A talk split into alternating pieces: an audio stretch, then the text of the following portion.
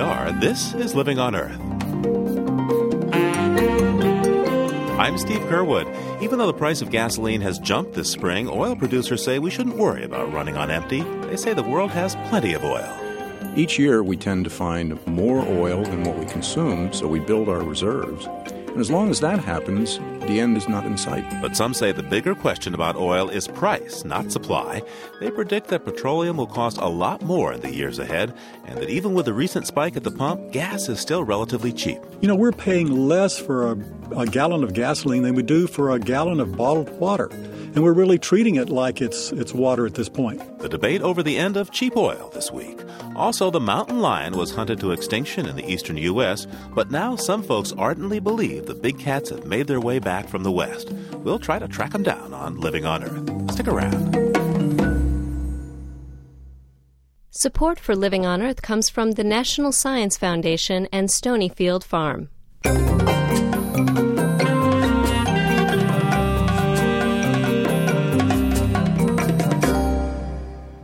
From the Jennifer and Ted Stanley studios in Somerville, Massachusetts, this is Living on Earth. I'm Steve Curwood. If the recent run up in gasoline prices has you thinking that gas is going to stay high or go even higher, and it's time to get a more fuel efficient car, you're not alone. Sales of the gas guzzling Hummer are off by more than 25% from last year, and there's a backlog of orders for the gasoline electric hybrid sedans made by Honda and Toyota you can figure on waiting a month or more to get delivery of a Honda Civic Hybrid, which looks like any other Civic but can go as far as 650 miles on a single tank of gas. And the wait is now six months or more for the Toyota Prius, which has its own ultra cool aerodynamic design, and you push a button instead of turning a key to get it going. Hollywood celebrities have made the Prius the in car for a certain crowd, and some dealers have been getting $5,000 or more over list price. Dealers also report a quiet run on new and used diesel cars, which get better mileage and can also burn fuel based on cooking oil. But do today's higher gas prices in fact signal the beginning of a long term trend? Or is this a momentary spike that will go away just as the high prices of two decades ago eventually dropped? The cover story of the National Geographic this month is titled The End of Cheap Oil. Bill Allen is the editor in chief of the magazine, and we begin our coverage today with him. Bill Allen, welcome to Living on Earth. Hi, Steve. It's a pleasure to be here. Um, Bill, uh, now you're from uh, Texas oil country, right? Yeah, I grew up in the middle of the East Texas oil patch. What was that like? Well, it was very interesting. Uh, all of your friends, or a lot of your friends, were involved in the oil industry every day. You always drove past uh, oil derricks that were still still being uh, being used, and a lot of additional production being taken out of some of the old fields there. So, from your youth, oil's a pretty good deal then, huh? Well, it has been. I know when I was growing up, I remember some of the oil wars when there were cheap gasoline prices down to about 19 cents a gallon. Boy, we haven't seen that in a long time. I guess not. In fact, rising rising gas prices have uh, many people grumbling. Um, but now, your your story, your cover story in the National Geographic says we're still living in the age of cheap oil here in the United States. How so? Well, that's it. Steve, if you look back and you see what the production has been and where we are and, and what we're actually charging for oil, you know, we're paying less for a, a gallon of gasoline than we do for a gallon of bottled water. And we're really treating it like it's, it's water at this point. We're seeing oil that is at prices uh, of about, oh, a little under $40 a barrel now. Back in 1983, when there was an oil spike, it went up to about seven, the equivalent of $70 a barrel. So, with disruptions, uh, we could see that kind of level, uh, especially as demand increases. So, at what point do you see us crossing over from uh, cheap to expensive oil? And, and to what extent are the current rising gasoline prices a signal of us getting close to that threshold? Well, I think what you have to look at is what the increasing demand is around the world. For example, we're using about, um, oh, two thirds of our our oil supply right now to burn in cars and airplanes and trucks. But uh, we're producing we're producing about 40% of what we use in this country. And we're using 25% of the entire world's production of oil right now. And uh, we only have 5% of the population. So, what's going to happen when a country like China, for example, comes online and begins to rise to the level of consumerism that we have in this country? They they purchased about two million cars last year. We put about 17 million on the road. But as that goes up in China, we're going to see an incredibly increase in uh, in world demand for oil. And when demand goes up and supply does not keep pace with it, then the prices go up. And that's what we mean by the end of cheap oil. Well, let's talk about supply. Um, while uh, some folks say that uh, the supply of oil is going to be in decline, uh, others say that there are plenty of undiscovered reserves. What is it? Uh, Iraq officially has a 100 billion oil reserve, but they think that it's 10 times that if you were to really go on the geological uh, expeditions. And they say that uh, there's actually plenty of oil on the planet. What did your reporting find? We found there is absolutely there's a lot of oil on the planet. And the emphasis, that's why we put the emphasis on cheap oil. It depends on the price. If you're going to say, we have oh, $35 a barrel oil today, well, what happens if the price goes to $70? That's going to give a lot of people an incentive to go out and explore for more oil and increase the, uh, the supply that we have. So it's really looking at what the, uh, the supply and demand curves are. Now, when we're actually going to cross that supply demand point, is really a subject of some debate. Well, how do you tally these oil forecasts and, and how do you give them credibility? When you were working on this story, um, how were you able to, to, to weight these estimates? What we tried to do was was see what the what the extreme ranges were. And then there's a predominance of, uh, it's almost like a bell curve. You begin to see a clustering of estimates in the middle. And so we accepted something uh, around the the time of 2016 uh, to perhaps 2020 as being the most likely time at which this tipping point is going to occur.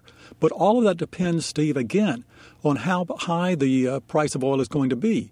If you're talking about $25 a barrel oil, there's a certain amount in the ground. If you say, well, we're going to go to $40 a barrel oil, then suddenly, well, it makes more sense now. I can invest and put more money into developing new fields over there that we think are going to be more expensive to produce. So we will have an even greater amount in our reserves. Then, if you look at the tar sands in Canada, for example, where you have estimates, uh, if, if you include the estimates of the tar sands in Canada, you've moved them right into second place in worldwide petroleum reserves. But that oil is going to be very expensive and comes with an enormous environmental cost. Whether it's uh, destruction of 15,000 square miles of, of Canada, or where you're talking about a lot of a lot of, uh, of fresh water being used, or whether you're talking about the increased uh, global warming gases that are being produced when you try and refine that uh, crack and refine that particular kind of oil. Uh, those are all all things that are just up in the air. It's almost impossible to say this is what it's going to be. You have to say this is what our reserves are at X dollars per barrel. Let's talk a bit about oil uh, recovery technologies. Now, you grew up in the oil fields there of East Texas. Um, they uh, used to just what put a drill in the ground and go, right?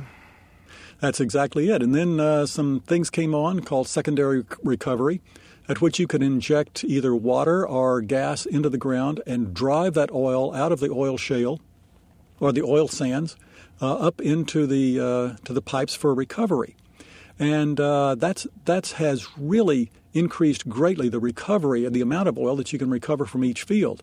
And now the Russians have begun moving using uh, this kind of technique in uh, in their areas, and it has really increased their production quite dramatically. As a matter of fact, they just uh, surpassed Saudi Arabia as the world's largest oil producer. And that's primarily because of the secondary techniques. They're now beginning to drill for oil and to recover oil in the same way that the United States has been doing for a long time. So, what's the true cost then of these emerging oil technologies in terms of, well, the environment as well as the political and social impacts? Well, Steve, there are, there are a lot of things that are really the hidden costs of oil uh, and using using gasoline, for example. Some are even more subtle than others. If you look at uh, at just the cost of the oil itself, about 50% of the cost of a gallon of gasoline in this country comes from the crude oil cost itself. But then you have other other costs such as refining and distribution, the profit to the oil companies, etc. But and then you have taxes. Now we're in this country we pay probably less tax than almost anyone else in the world on uh, on oil. If you look at uh, at Germany or England or some of the European other European countries, you end up with three to four dollars per gallon in taxes. But there are other other hidden costs, such as the cost of sitting in traffic and burning fuel that is not being used to push someone somewhere, but is just being burned while you're sitting at, at stoplights or in gridlock someplace. Then the cost of accidents.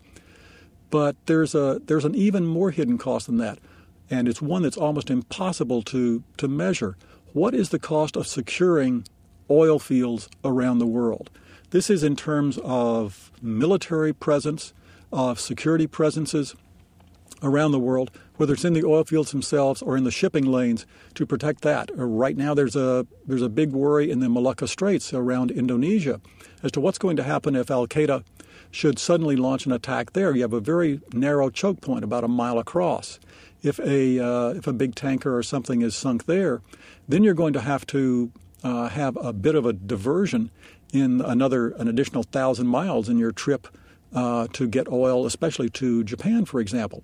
So these are all really, really hidden costs, and there's almost no way to put uh, a cost on that, a price on that. Well, let's make a try at looking at these hidden costs. What do you estimate it costs us in terms of, say, accidents? I would guess probably about a dollar a gallon to sit there and burn oil while you're while you're sitting in a traffic jam, and about another another 80 cents for uh, traffic accidents and stuff. So by the time you add all of these things together, you're looking at a uh, price somewhat over $4 a gallon is the actual cost of the oil that you're burning in your car now. What kind of stab could you make at the at the defense costs? I mean, what's sort of the minimum amount that we could attribute to um, our military presence that's required to re- maintain oil security at this point? That's really that's an even more difficult number to come up with. Uh, it would just be a uh, a wild guess for anyone to come up with what percentage of our of our uh, military budget is devoted to that. But I would think it has to be at least another dollar or two dollars per gallon.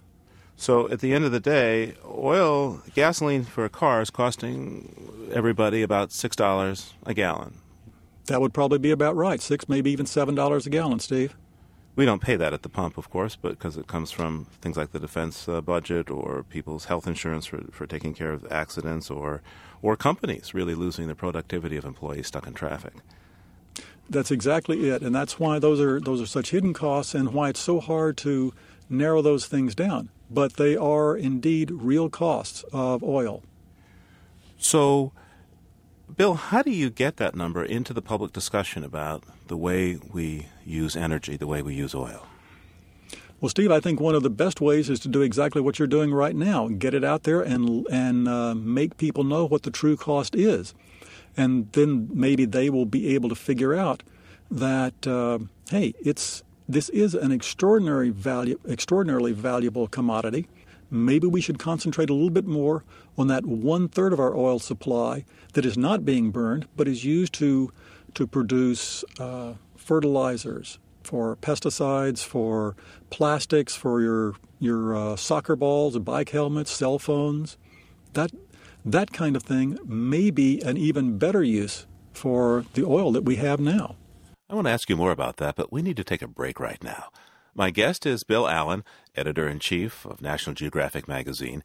In just a minute, we'll continue our discussion with Bill Allen and then talk with the chief economist from the American Petroleum Institute. Stay tuned to Living on Earth. Welcome back to Living on Earth. I'm Steve Curwood. If you're just tuning in, my guest is Bill Allen, editor in chief of the National Geographic magazine. This month's cover story is called The End of Cheap Oil. Bill, uh, before the break, you were telling us how oil is used for more than just gassing up our cars. While two thirds of it is used for transportation here in the U.S., you said the remaining third goes for a wide variety of other purposes. Now, what are some of these other uses of oil?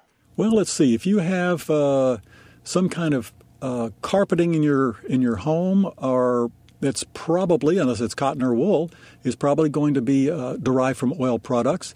Uh, almost anything that's plastic, a lot of parts of television, cell phones, a lot of these things are derived from uh, from oil.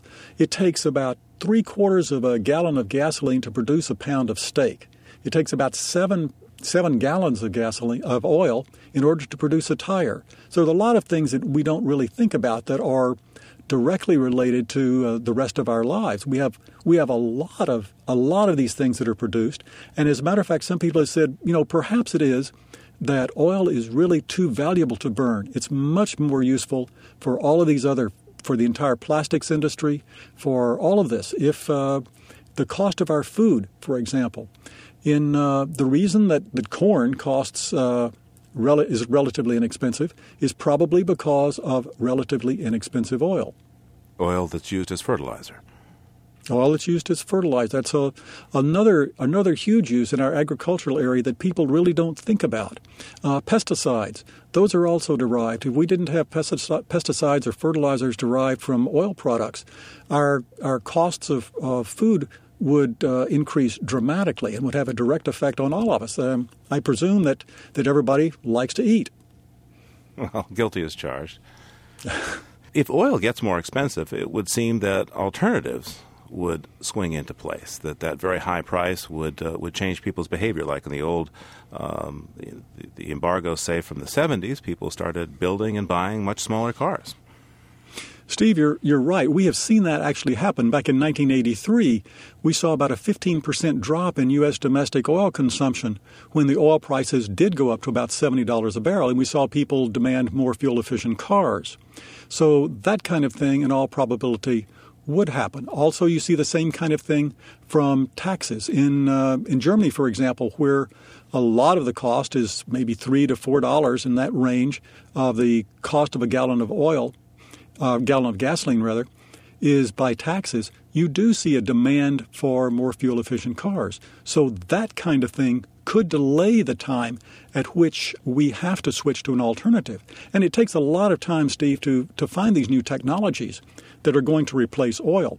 We're talking uh, 20, 30, 40, some even say 50 years to define to find new technologies that would be able to replace oil. And every day that we can buy by conserving gives us a little bit more time to develop those technologies. What do you think the world is going to look like when this uh, oil crunch comes? Well, I think there's going to be a lot of shock. You know, in this in this country especially, we're not very good at planning ahead many times. We sort of wait for other people to force the action and then we react. The Americans have a, a great way of reacting very quickly to problems, but we're we don't have the same kind of great track record at anticipating problems. So I would think that as this as the time gets closer and the oil prices begin to creep up, there's going to be a slow realization that we really do have to conserve and we have to find other ways to uh, to use more fuel efficient cars, for example, since we do use about two thirds of this in our for uh, fuel. Um, so, Bill, what's being done then to guard against the day when oil is no longer cheap? I mean, what changes should we be making that we're not right now? Well, one of the things that we really can do that's that's almost uh, pain free is to demand and, and look for more fuel efficient cars. This is the kind of thing that uh, doesn't really take uh, a lot of sacrifice on everyone's part, and you can continue using those cars. It's uh, that's probably the biggest single thing that we can do. Obviously, conserving energy in all in all forms is going to be a, another way. Now, one question about burning oil. Um, with all the concern about climate change, how long do you think we'll be able to keep burning oil the way we've been burning it? Well, there's no indication that uh, there's a, a great deal of incentive to stop burning it. So uh, I think that we will probably continue to burn it until the price gets too expensive. And that's why we're talking about cheap oil. As long as it is so cheap that we can, can almost use it as a disposable commodity, we will probably continue to use it as a disposable commodity how do you get people to, to, to change their approach to this, the political system to change its approach to this? Well, it's very difficult. You know, it, it's going to be political suicide for, for anyone to say, you know, what we really need in this country is about $3 a gallon tax. I mean, I, I can't even imagine a president supporting that or the majority of the House and the Senate or the Senate doing anything like that. Uh, so it's going to be very difficult to attack it from, from that point of view. And what's going to happen as these prices go up and as, as we see what the effect is of this increased oil, oil price, we're going to give away to other countries and to other other petroleum suppliers the ability that we have to control our own destiny. We could control uh, by finding some way to encourage further conservation in this country and, and more gas mileage in cars, for example. But it's it's going to be very difficult to do. It's going to take a lot of political will, and it's going to take a lot of explaining by uh, a lot of politicians, and it's going to take a lot of courage by politicians to say, you know, we have uh, we have a serious problem that we're going to be facing here, and until we can develop new technologies for this, we have to we have to make sure that we're going to have the oil to get us through that bridge time. It it may be that there has to be some other drastic drastic step that is taken, but what's going to happen is that drastic step is probably going to have to be taken outside of our political system because we might react very well to that, but I don't think that we're going to be proactive. You said that it would take drastic action. What do you mean by that? If there is another another bump in oil prices, if there is uh, a huge political change in, in some country that has control over uh, a significant part of the supplies in the world, and you see oil suddenly double or triple in price, that's drastic action. At that point, there's there's going to be a uh, uh an enormous gas line down the street. There's going to be an enormous increase in the in the cost of food, of all the things that we use oil for, plastics, anything that has plastic would uh, would go up if you see that if you see that price spike in natural in uh, petroleum products. So it's that kind of thing that would then be outside the control of the United States that uh, that we would have to react to we have the we have the ability to try and and change standards for automobiles to even consider the possibility of uh, of reducing oil consumption some way. But if we don't do it and someone else does, then that's the kind of shock that everyone is going to see and recognize. Man, we have really been hit right between the eyes with this. Bill Allen is editor in chief of the National Geographic magazine. Bill, thanks for taking this time with me today. Thank you very much, Steve. I enjoyed it. To get a different perspective, I'd like to turn now to John Felmy. He's chief economist and director of policy analysis and statistics for the American Petroleum Institute. John, welcome to Living on Earth. Thank you for having me. Now, I uh, I got to ask you this. We hear from folks who say that the days of cheap oil are coming to an end, that oil production could peak uh, sometime soon, say by 2016, and gradually head down from there. How accurate do you think these predictions are? I don't think they're at all accurate. Folks have been arguing that we're going to run out of oil very soon for the last hundred years. But unfortunately, the facts uh, don't prove them correct. Each year, we tend to find more oil than what we consume, so we build our reserves. And as long as that happens, the end is not in sight. So, from your research, what would you say is the worst case scenario for the global oil supply that uh, that you consider in your long range planning? I mean, at what point is there going to be tightness in the supply? Is it five years, 10 years, 20, 50, 100, 200? At what point do your, do you, does your research say, well, we should be concerned? First of all, we're never going to run out of oil. It's a question of the price and the tightness, as you indicated. Um, it's clear that there are abundant resources. We've got a um, trillion, maybe 1.2 trillion barrels of oil that we know about, and there's probably twice that that we haven't simply found. The question is will we be able to go about and get it? Will we be able to explore for the oil and will we be able to uh, develop the resources that are most promising? Okay, and the answer is? The real concern I have is for the restrictions to be placed on the industry and not allow us to do that.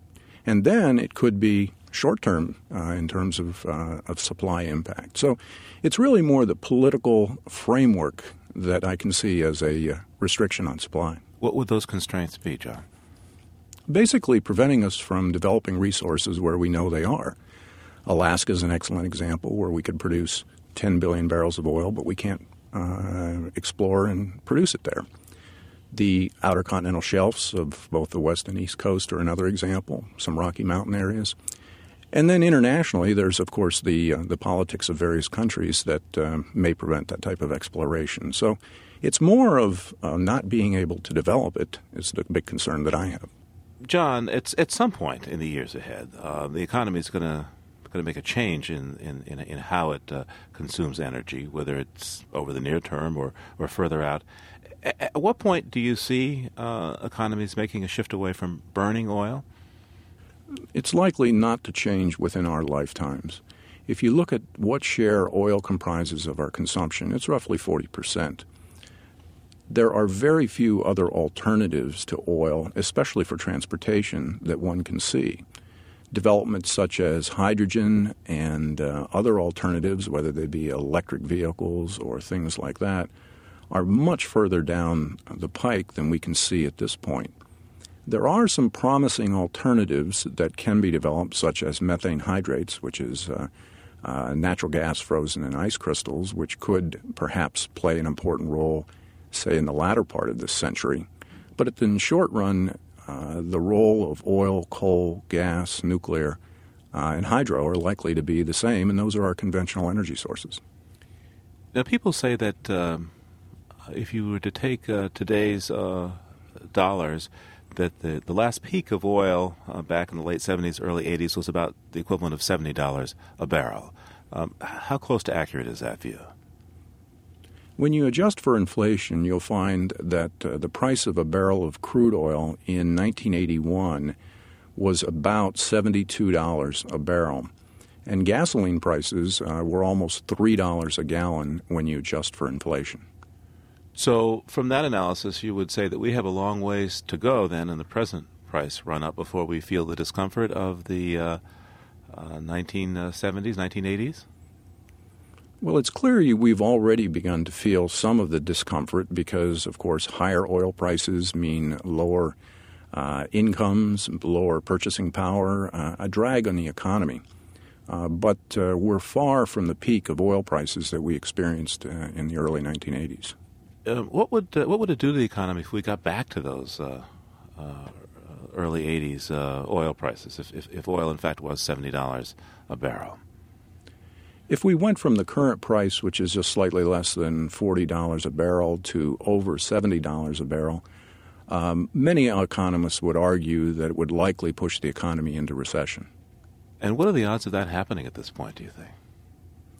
At this point, it's very difficult to tell. Uh, it's going to depend on, first of all, OPEC behavior, how well things turn out in Iraq, Venezuela, Nigeria. And then on the demand side, will the Chinese economy continue to grow at the very fast rate that it has been growing? And will other economies uh, continue to grow, such as India?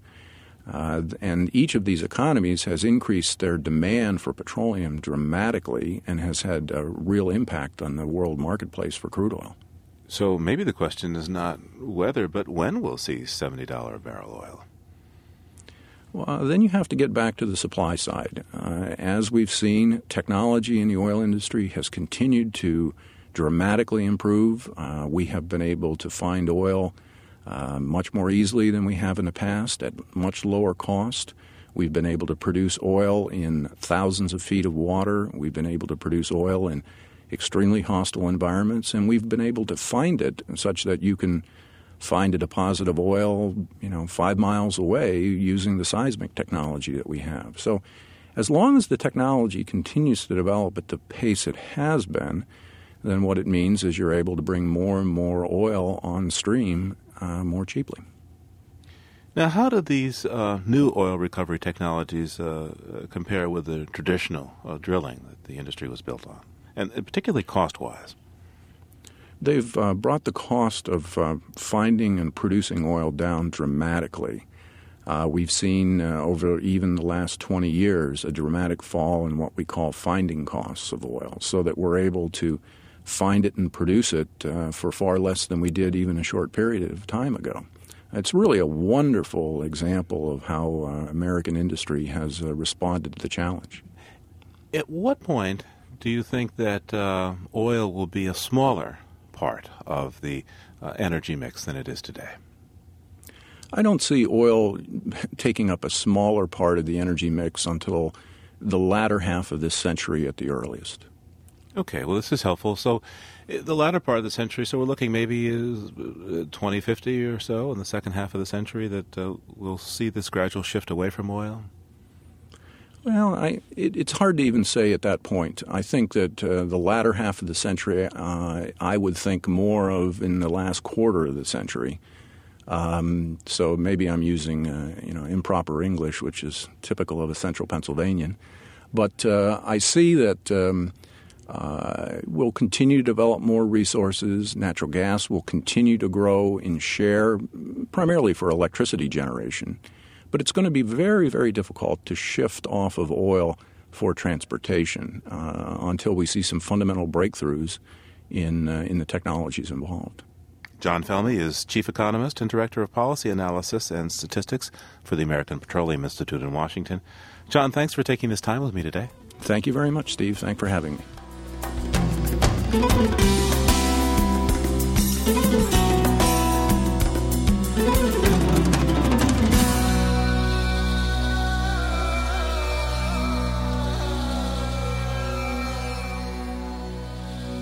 Just ahead, tracking the trail of the elusive and perhaps mythical eastern cougar. First, this note on emerging science from Jennifer Chu. New research from England suggests that ducks, like their human counterparts, have regional accents. According to Dr. Victoria de Rijke of Middlesex University, a duck's environment is a big factor when it comes to fine tuning its dialect. De Rijke recorded the various sounds of cockney ducks in the heart of London and their Cornish cousins at a farm in Cornwall. The mallards were all born and bred in their respective locales, and after some careful listening, De Rijke noticed some audible differences. These Cornish ducks communicate in long, relaxed quacks. De attributes this to the slow pace of country living. These city ducks prefer louder, brassier quacks. De believes that the fast pace of London breeds louder, more stressed ducks. These quack scents are much like the accents of human inhabitants of the same regions. Cornish speakers are known for their more open and drawn out sounds, whereas the Cockney brogue uses shorter and more guttural vowels. In the future, Dr. De hopes to take this duck research abroad and explore the quacks of Scottish, Welsh, and Irish fowl throughout the British Isles. That's this week's Note on Emerging Science. I'm Jennifer Chu. And you're listening to NPR's Living on Earth. Support for NPR comes from NPR stations and Aveda, an earth conscious beauty company committed to preserving natural resources and finding more sustainable ways of doing business. Information available at Aveda.com. The Noyce Foundation, dedicated to improving math and science instruction from kindergarten through grade 12 the Annenberg Foundation, and the Kellogg Foundation, helping people help themselves by investing in individuals, their families, and their communities. On the web at wkkf.org. This is NPR, National Public Radio. It's Living on Earth. I'm Steve Curwood.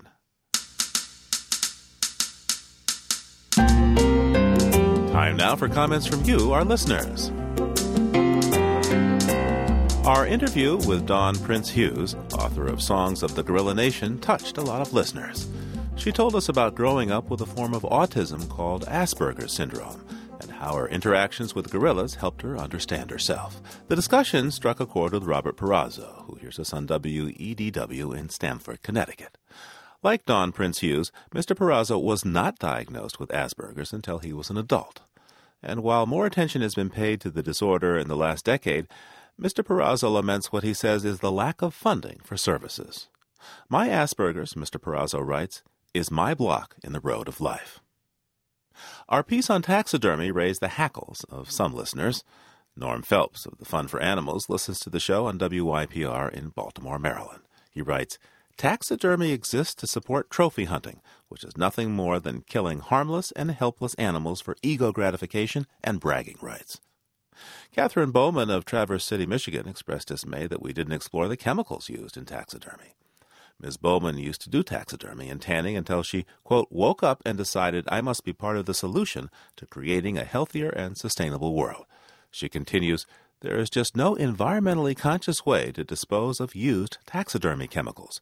What kind of legacy would I be leaving future generations? And finally, an apology for an error. Sid Miller of New York listens to us on WNYC and wrote in to take us to task for a comment we made in our coral reef story. We compared a damaged coral reef to a ragged neighborhood in the South Bronx, and Mr. Miller says that reference is not only untrue, but prejudicial. We here at Living on Earth agree and apologize. That comment was originally edited out of the broadcast and got back into the show tape by mistake. And if you have a gripe or hear something you like, you may call our listener line anytime at 800 218 9988. That's 800 218 9988 or write us at 20 Holland Street, Somerville, Massachusetts 02144. Our email address is comments at loe.org. Once again, comments at loe.org. And you can hear our program and our previous programs, for that matter, by visiting our website, livingonearth.org. That's livingonearth.org.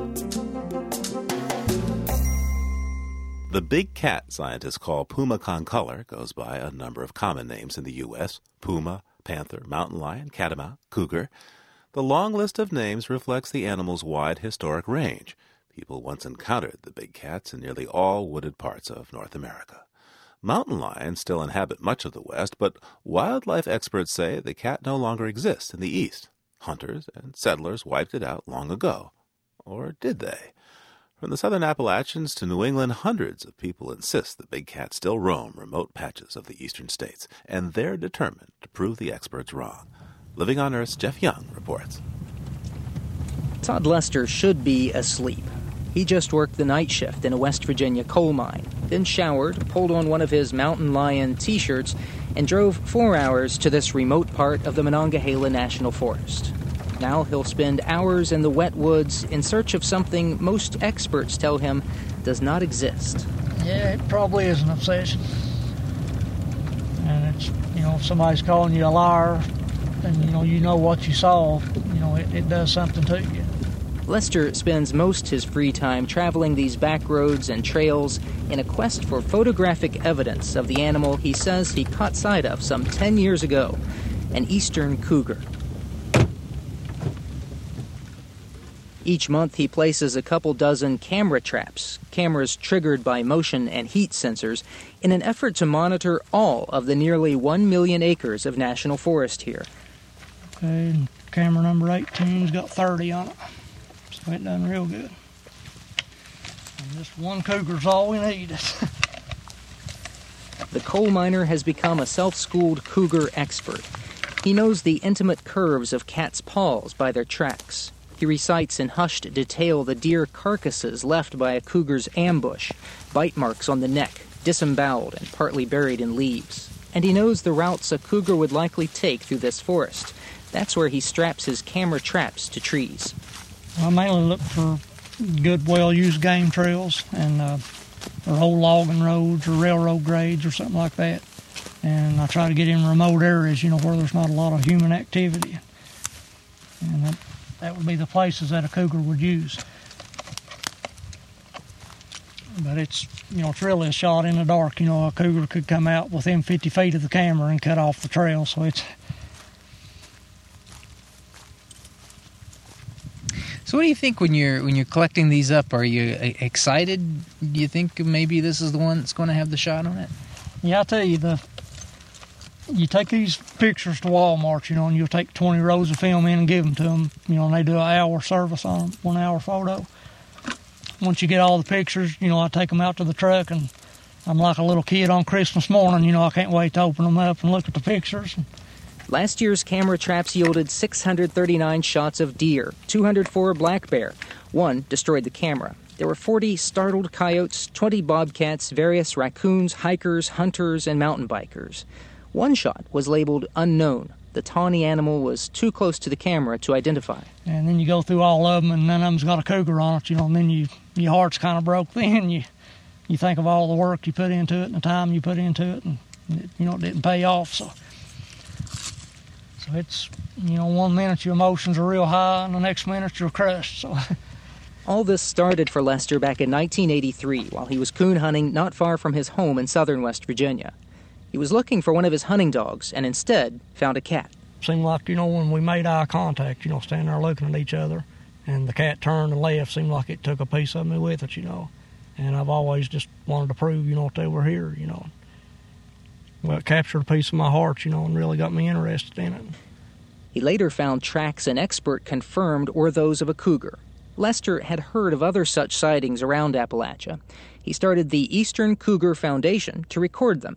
The foundation was soon taking in hundreds of cougar accounts each year from all over the eastern U.S. But wildlife officials generally recognize only one small population of cougars in the east the endangered Florida panther. So when Lester and others phone officials with cat sightings from elsewhere around the east, they're often met with skepticism. I'll believe in cougars when one lands on my lawn piloting a flying saucer. That's Paul Nickerson, an endangered species biologist with the U.S. Fish and Wildlife Service. Here's the painful reality it's a wonderful romantic notion that wild cougars exist here because wild cougars engender a lot of passion, just like wolves do. And everybody in their heart of hearts wants to believe that they're out there. But I've been looking at this stuff for 25 years. They're just not here. They're just not here as a breeding species. Skeptics say most of those who see cougars really see something else bobcats, dogs, deer.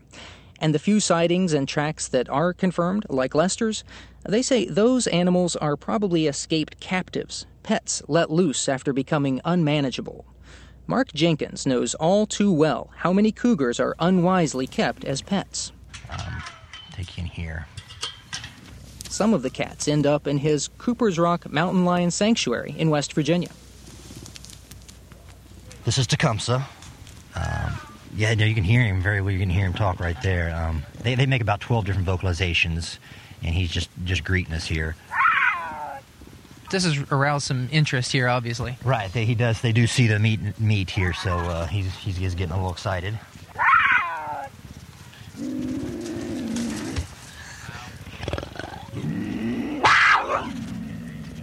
It's easy to see why someone might want to release a cougar once it turns into 180 pounds of unpredictable predator. It's also easy to see why people want them as pets in the first place. The cubs are adorable, and the big ones can still be as affectionate as your little tabby. Birdie. Um, they do purr. They're the largest cat in the world that still purrs like your house cat purrs. Participants in the Eastern Cougar Foundation's recent conference visited Jenkins Sanctuary for at least one guaranteed cougar sighting. Many in the group claim to have seen the cats in the wild, and in some unlikely places Ohio, Massachusetts, or Rhode Island. That's where Bill Betty says he spotted one not far from his home. Up from behind the log, a mountain lion stood up, and I saw the ha- uh, the tail. It was probably three or four inches in diameter, about three feet long. Uh, that was really one of the most uh, exciting moments that I can recall in, in my life. Betty says he's no tree hugger or animal rights type. He listens to Rush Limbaugh, works for a defense contractor, and he's getting pretty tired of his coworkers busting his chops about seeing a mountain lion behind every tree. Well, um, people who see mountain lions or think they see them are uh, are often subjected to a lot of ridicule, and uh, you know that's a concern. You don't want to be uh, have people make fun of you, and that's one of the problems we have is trying to get witnesses to come forward to talk to, talk to us about uh, what happened. But uh, I, I, think really uh, the difference between me and other people that do this is uh, is that I, am not guessing that there are mountain lions in New England, or I'm not supposing I know they're here. At times, the conference seemed like a sort of support group for cougar true believers who must endure the scorn of skeptics. But there was more to it. Experts like veterinarian Jay Tischendorf were on hand for polite but hard nosed analysis of alleged cougar evidence.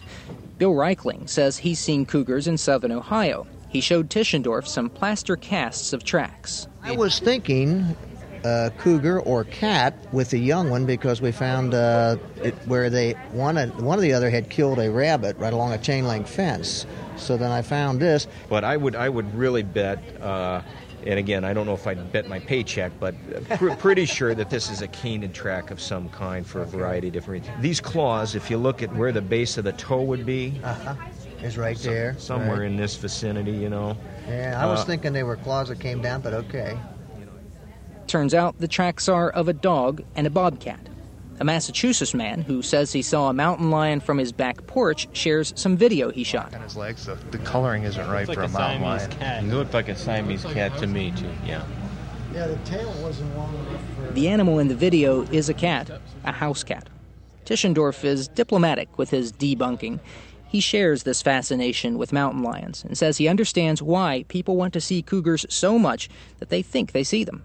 If I had to put my finger on it in in a general sense, I think the mountain lion probably embodies everything that, that many of us would long to be lithe, muscular, intelligent, capable, confident, uh, a survivor, adaptable.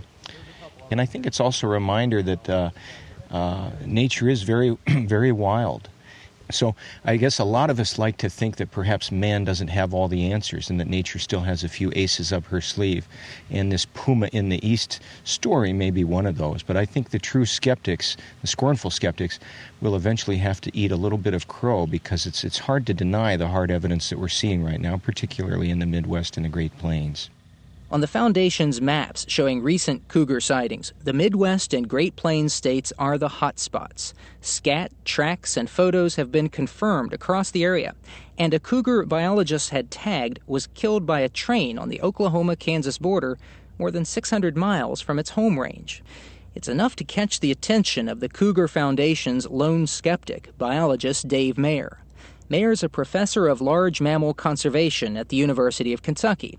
He doesn't put much stock in most eastern cougar sightings, but recent reports tell him the western cats could be on the move. Uh, now, I think something is happening. I think there's a phenomenon underway where western populations, or most nearby western populations, are expanding for one reason or another. There's some very compelling evidence that there's something happening that's very different than what has been occurring over the last century. And uh, I think it is a matter, just a matter of time before they are back here.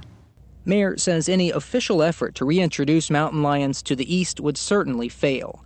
Habitat is highly fragmented, and people would likely resist putting a new predator in their backyards.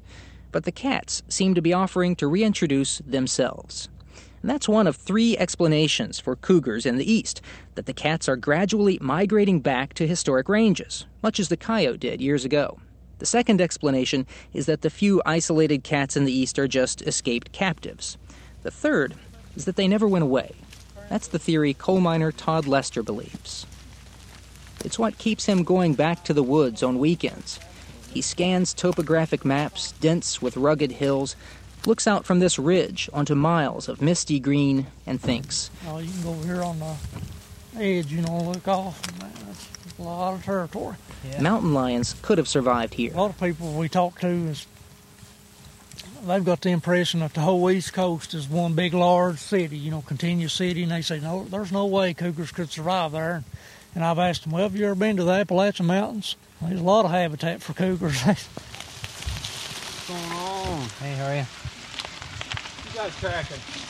Just then, a trio of mountain bikers stops, curious about Lester's camera equipment.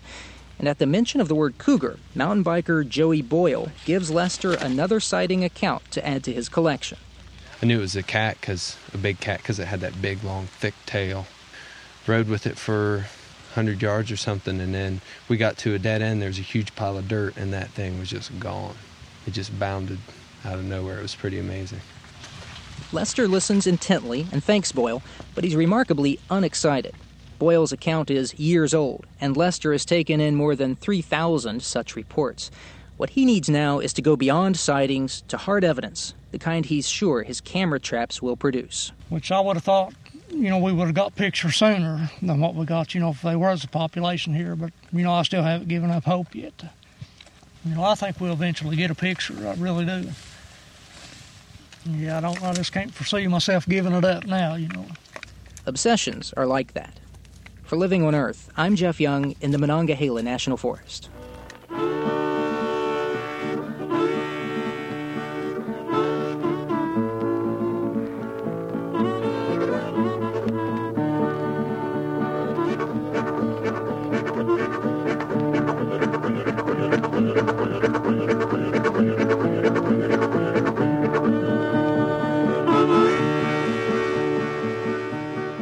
For this week, that's Living on Earth. Next week. One, two, three, four. At MIT's Media Lab, a professor and his graduate students are exploding the boundaries of music, creating new instruments, new ways of composing, and new ways of understanding musicians and audiences. You begin by uh, creating a pulse, and then you can play a simple pattern like. Um, and then it hops over to an, another of the of the beat bugs. A new concept of music next time on Living on Earth. And between now and then, you can hear us anytime and get the stories behind the news by going to livingonearth.org. That's livingonearth.org.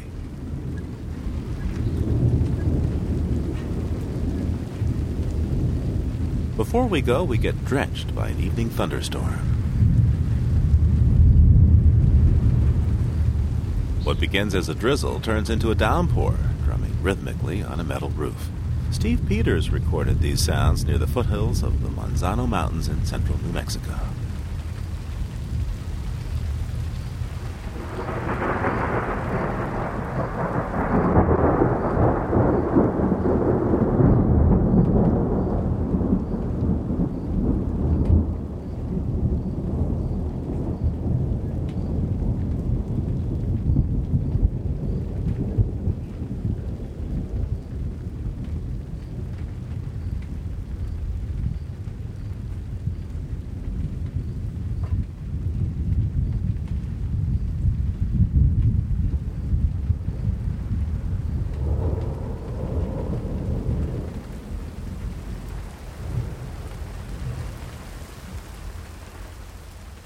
Living on Earth is produced for the World Media Foundation by Chris Ballman, Christopher Bolick, Eileen Belinsky, Jennifer Chu, Ingrid Lobet, Susan Shepard, and Jeff Young.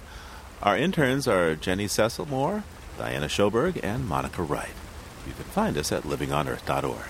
Our technical director is Paul Wabrecht. Al Avery runs our website. Allison Dean composed our themes. Special thanks to Ernie Silver and Carl Lindemann. Environmental sound art courtesy of Earth Ear. I'm Steve Curwood. Thanks for listening. Funding for Living on Earth comes from the National Science Foundation, supporting coverage of emerging science, and Stonyfield Farm, organic yogurt, cultured soy, and smoothies.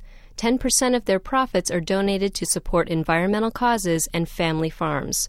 Learn more at stonyfield.com. The Ford Foundation for reporting on U.S. environment and development issues, and the William and Flora Hewlett Foundation for coverage of Western issues.